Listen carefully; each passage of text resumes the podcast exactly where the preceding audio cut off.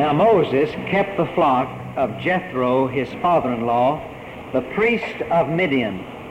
And he led the flock to the backside of the desert and came to the mountain of God, even to Horeb. And the angel of the Lord appeared unto him in a flame of fire out of the midst of a bush. And he looked, and behold, the bush burned with fire, and the bush was not consumed.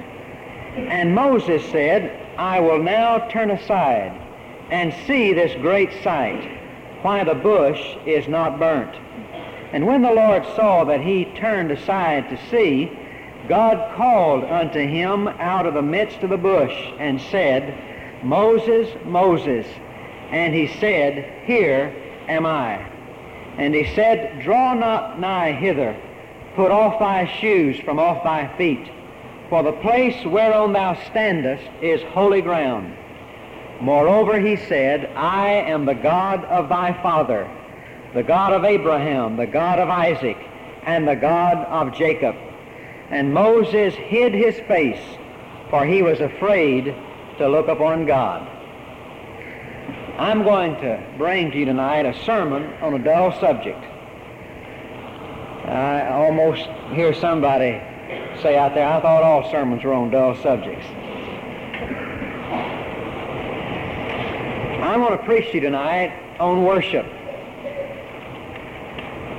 And the word worship itself to a great many people is a very dull subject.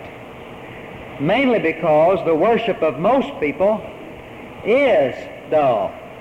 I remember several years ago hearing a preacher say, the reason most people don't like to go to church services is the same reason they don't like to go to funerals, because it's sad. And most of us, when we think about the word worship, we think of uh, people sitting in a beautiful edifice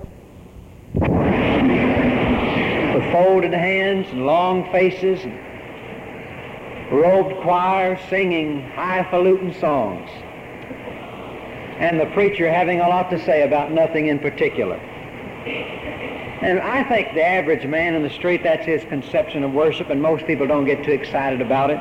I don't think that's the case here. I think most of us have tasted real worship, and to a certain degree, and to us it is not dull. And you know, worship in the New Testament was not dull at all. The early church, there was absolutely nothing dull about their worship services. You never knew what was going to happen. You never knew when the Lord might come back, or when Ananias Sapphira might drop dead, or when Eutychus might fall out of the balcony and break his neck and Paul raise him from the dead. You just never knew what might happen. And I, it seems to me that there was, a, there was an air of excitement and, uh, and enthusiasm about the worship of the early church. And true worship experience is always the power of God released in an individual.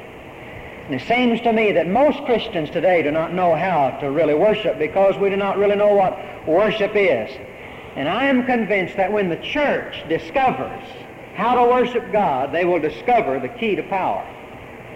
I've been doing a little studying lately in this matter of worship in the Word of God, and, and I find some very interesting things about this matter of worshiping.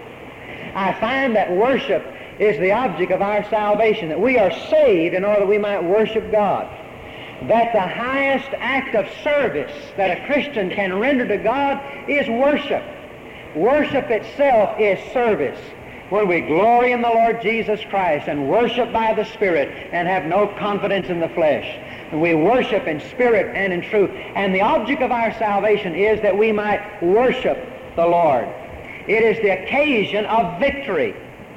Just this past week, I read again that marvelous account in the book of Joshua where the Israelites completely overwhelmed the city of Jericho. No military strategist in history would have bought that plan of battle that God gave to the Israelites that day.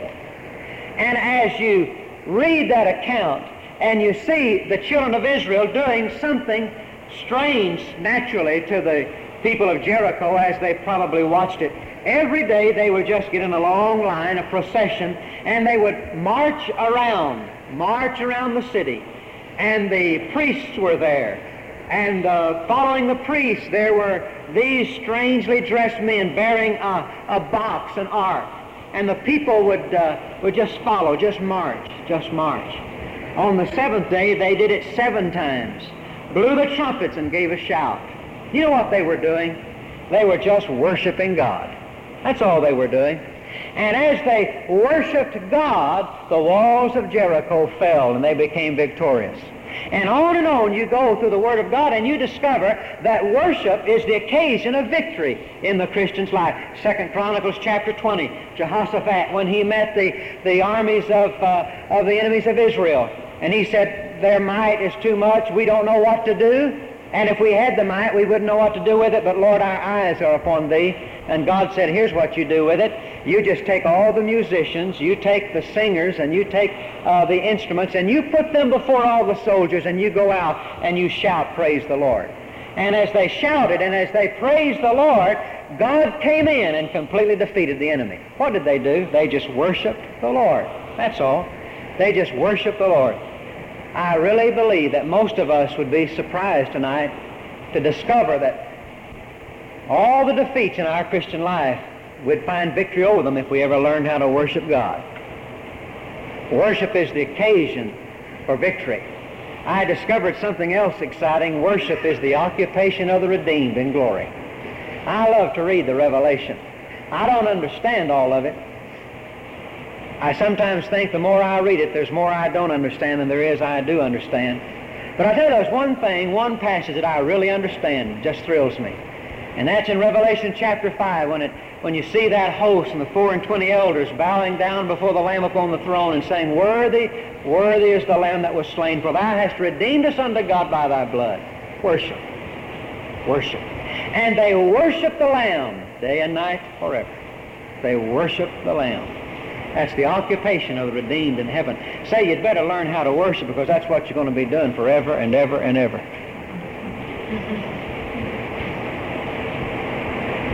I think if most people thought that's what they were going to be doing in heaven, they wouldn't sign up for the trip.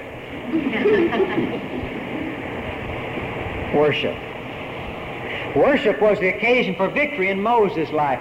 Moses was in the, in the place of defeat. He was in the desert. Now, this is a strange place to have a worship service. He's in the desert, on the backside of the desert, while he's going about his daily task of being a shepherd.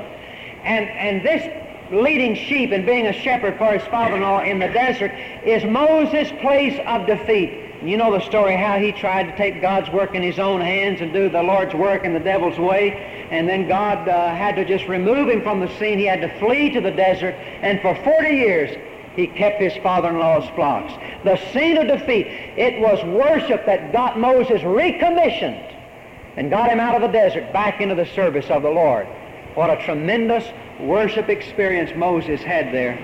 I, as I was reading along this passage anew just a few moments ago, I made another note there, a thought that just came to me. It's an amazing thing. You can worship anywhere. Now, if you can worship on the backside of a desert and meet God and have a life transforming experience on the backside of the desert, then you can worship God anywhere. And it reminded me of a verse in 1 Corinthians chapter 3 that says that my body is the temple of the Holy Ghost. And the same thing in 1 Corinthians chapter 6 where it says that my body is the temple of the Holy Ghost. And the Greek word translated temple refers to that inner sanctum, that holy of holies. And my body has become the holy of holies for the Spirit of God who dwells within me. My body is a, is a temple. That means that it is a place of worship and that I can worship God anytime. Worship is not something you do at church. Worship is something that a Christian experiences every day of his life as he is in tune to the indwelling Holy Spirit of God. You're not dependent upon places or circumstances or preachers or buildings or choirs to worship God when you recognize that the Spirit of God dwells within you and you worship Him because your body is the temple of the Holy Ghost. I think that more than anything else, I want to learn how to worship the Lord Jesus Christ, to worship Him in spirit and in truth. What does it mean to worship God? What is true worship? Most of you were here this morning.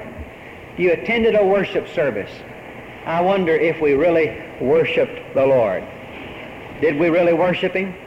It seems to me that in this incident there are three ingredients to true worship.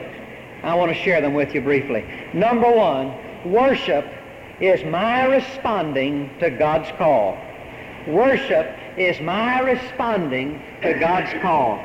Let's read again the first four verses of Exodus chapter 3. Now, Moses kept the flock of Jethro, his father-in-law, the priest of Midian, and he led the flock to the backside of the desert and came to the mountain of God, even to Horeb. And the angel of the Lord appeared unto him in a flame of fire out of the midst of a bush. And he looked, and behold, the bush burned with fire, and the bush was not consumed. Now listen. And Moses said, I will now turn aside and see this great sight, why the bush is not burnt. And when the Lord saw that he turned aside to see, God called unto him out of the midst of the bush and said, Moses, Moses, and he said, Here am I. Moses worshiped God because he simply responded to God's call. Now this is important. The act of worship begins not with man, but it begins with God. Just as in salvation God takes the initiative, so in the act of worship God takes the initiative. The most important thing about worship tonight is not how many people we have here. And you ought not to come to worship God simply because we want to have a new goal set next Sunday. The most important thing about worship is that God Himself has called us to turn aside and to worship Him. That's why we ought to be here.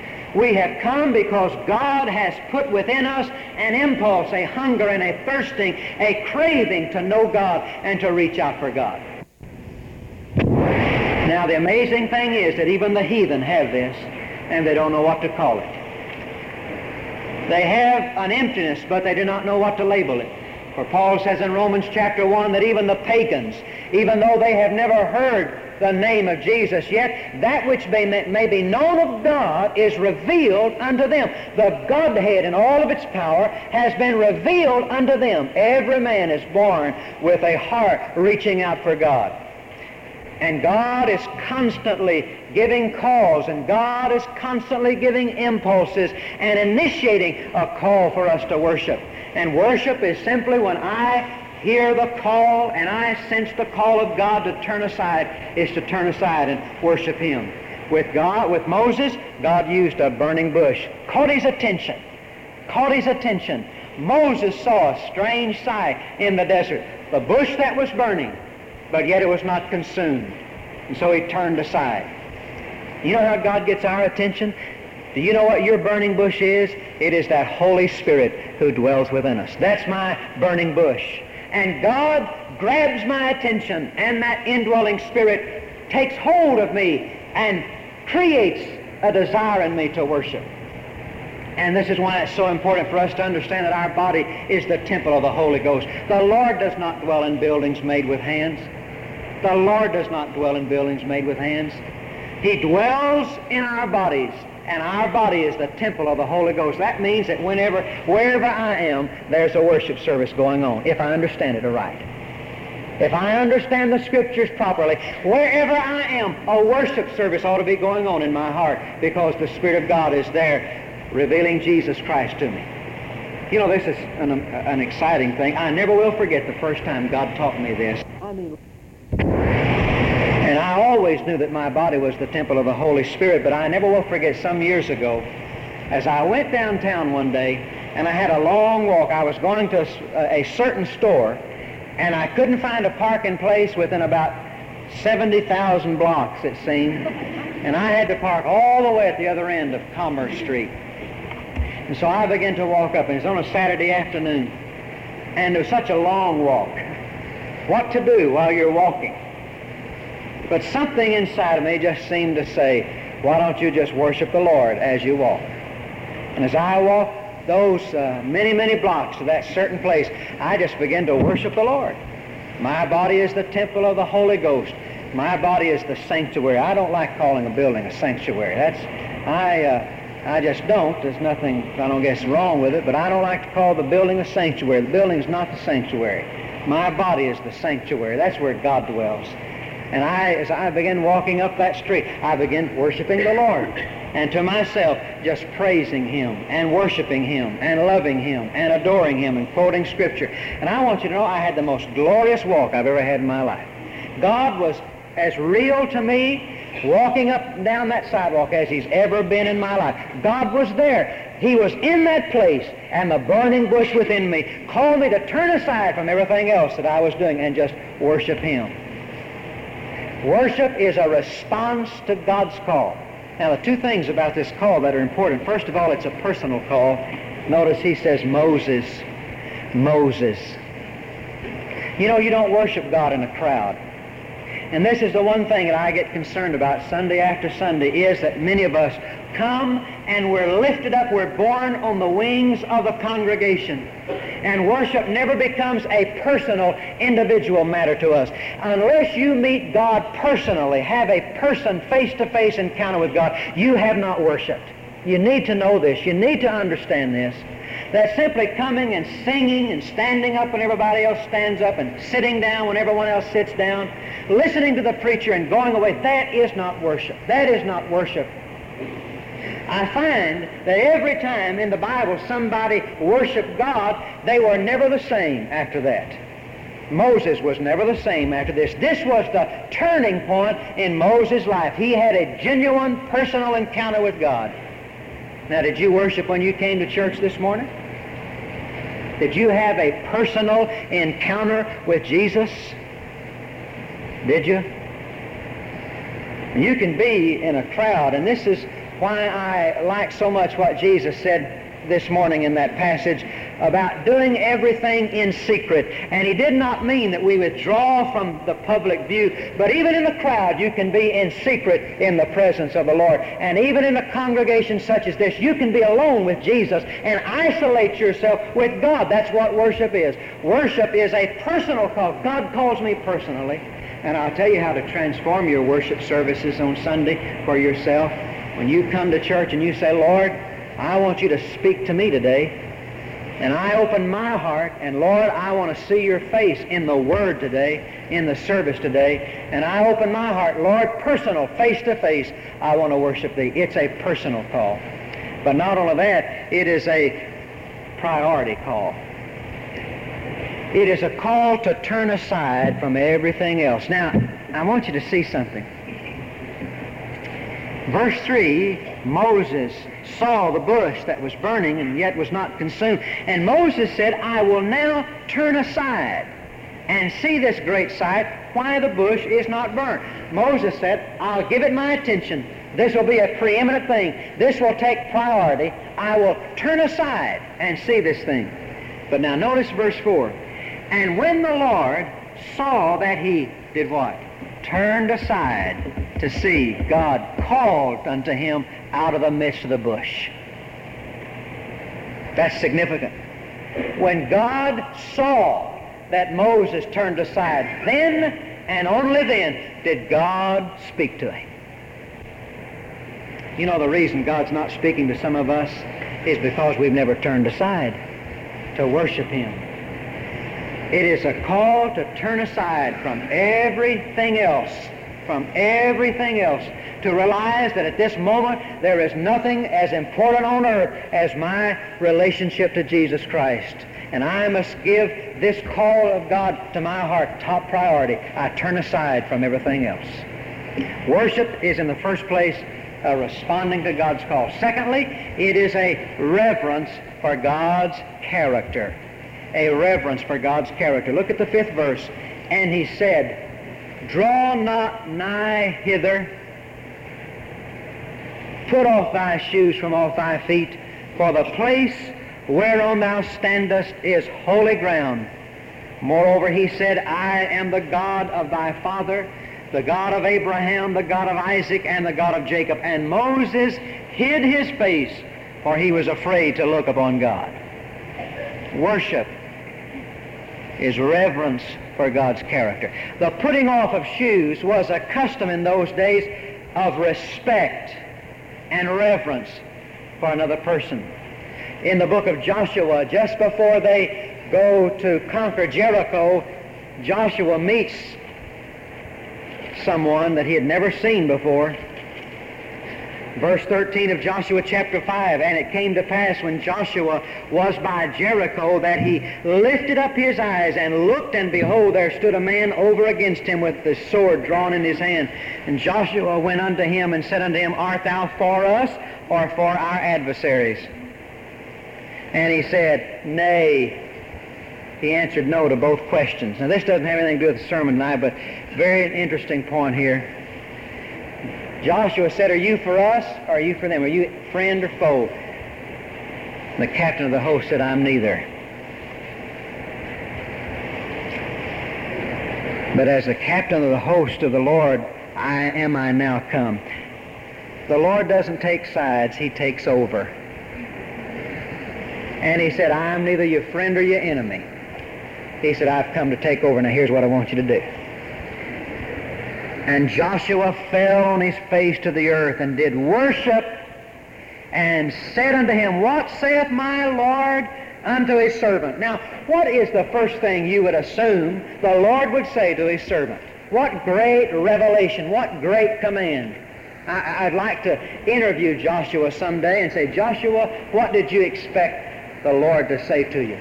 Notice what he said, And the captain of the Lord's host said unto Joshua, Loose thy shoe from off thy foot, for the place whereon thou standest is holy. And Joshua did so. He worshiped, and he said, What would you say to me? And he says, First, take your shoes off. I have a message for you, but first you've got to take your shoes off. God has a message, a marvelous message of deliverance for Moses, but first of all, Moses' heart must be prepared. God never speaks to unprepared hearts in worship. And so he says to Joshua, before I can give to you the way of victory, take the shoes off your feet, get your heart right, get prepared. He says to Moses, before I can say to you what's on my heart and bring to you this message of commission and deliverance, take your shoes off your feet. Worship is reverence for God's character. He says, don't draw nigh hither. We are not to come into God's presence hurriedly and heedlessly and hastily. It takes preparation. I think it's at this point that most of us sin in our worship. How do you come to church on Sunday morning?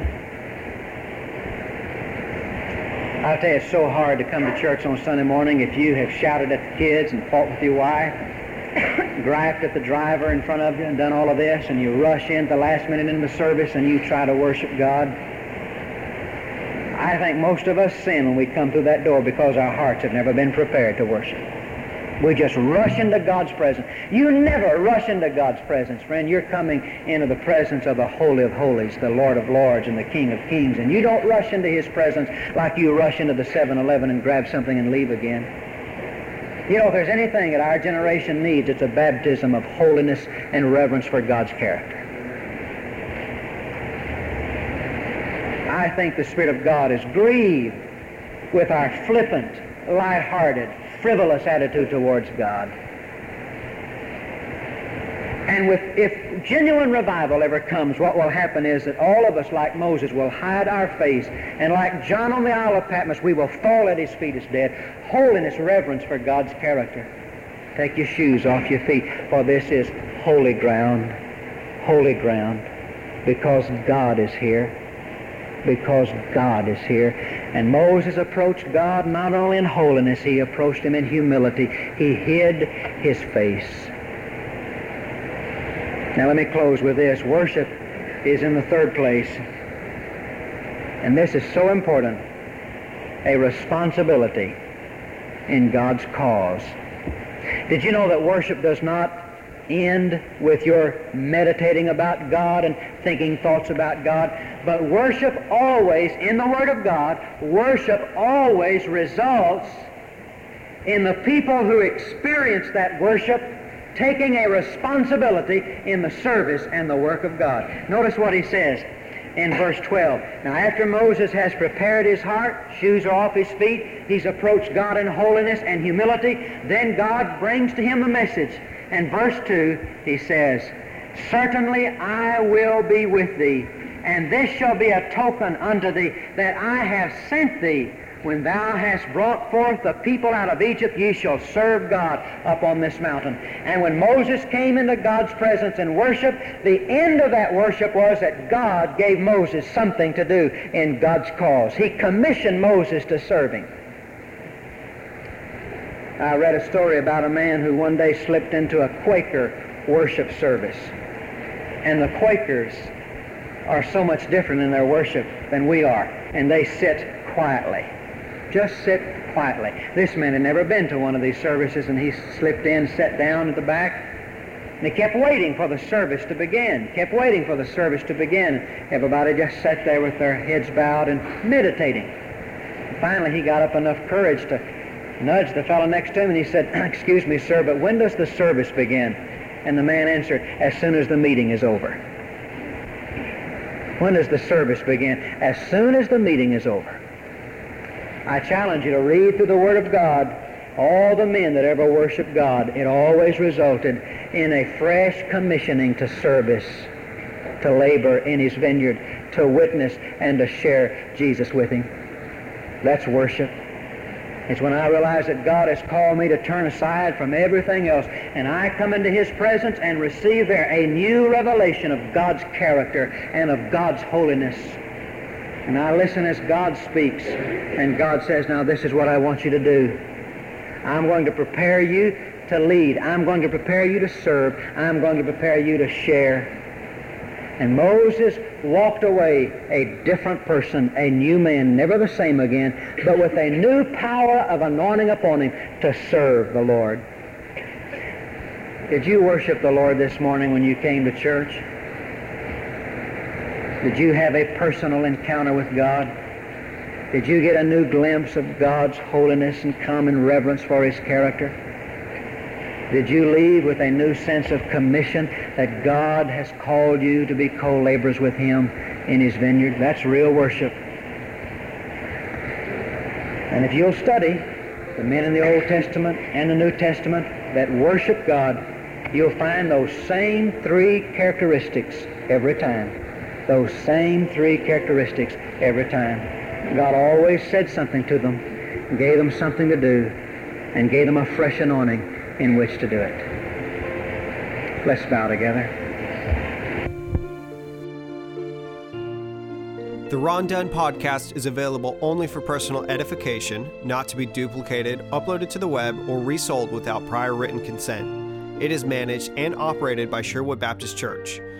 If you would like to listen to additional Ron Dunn messages, visit sherwoodbaptist.net slash bookstore and search Ron Dunn. For more Ron Dunn materials, including sermon outlines, devotions, and scanned pages from a study Bible, please visit rondunn.com.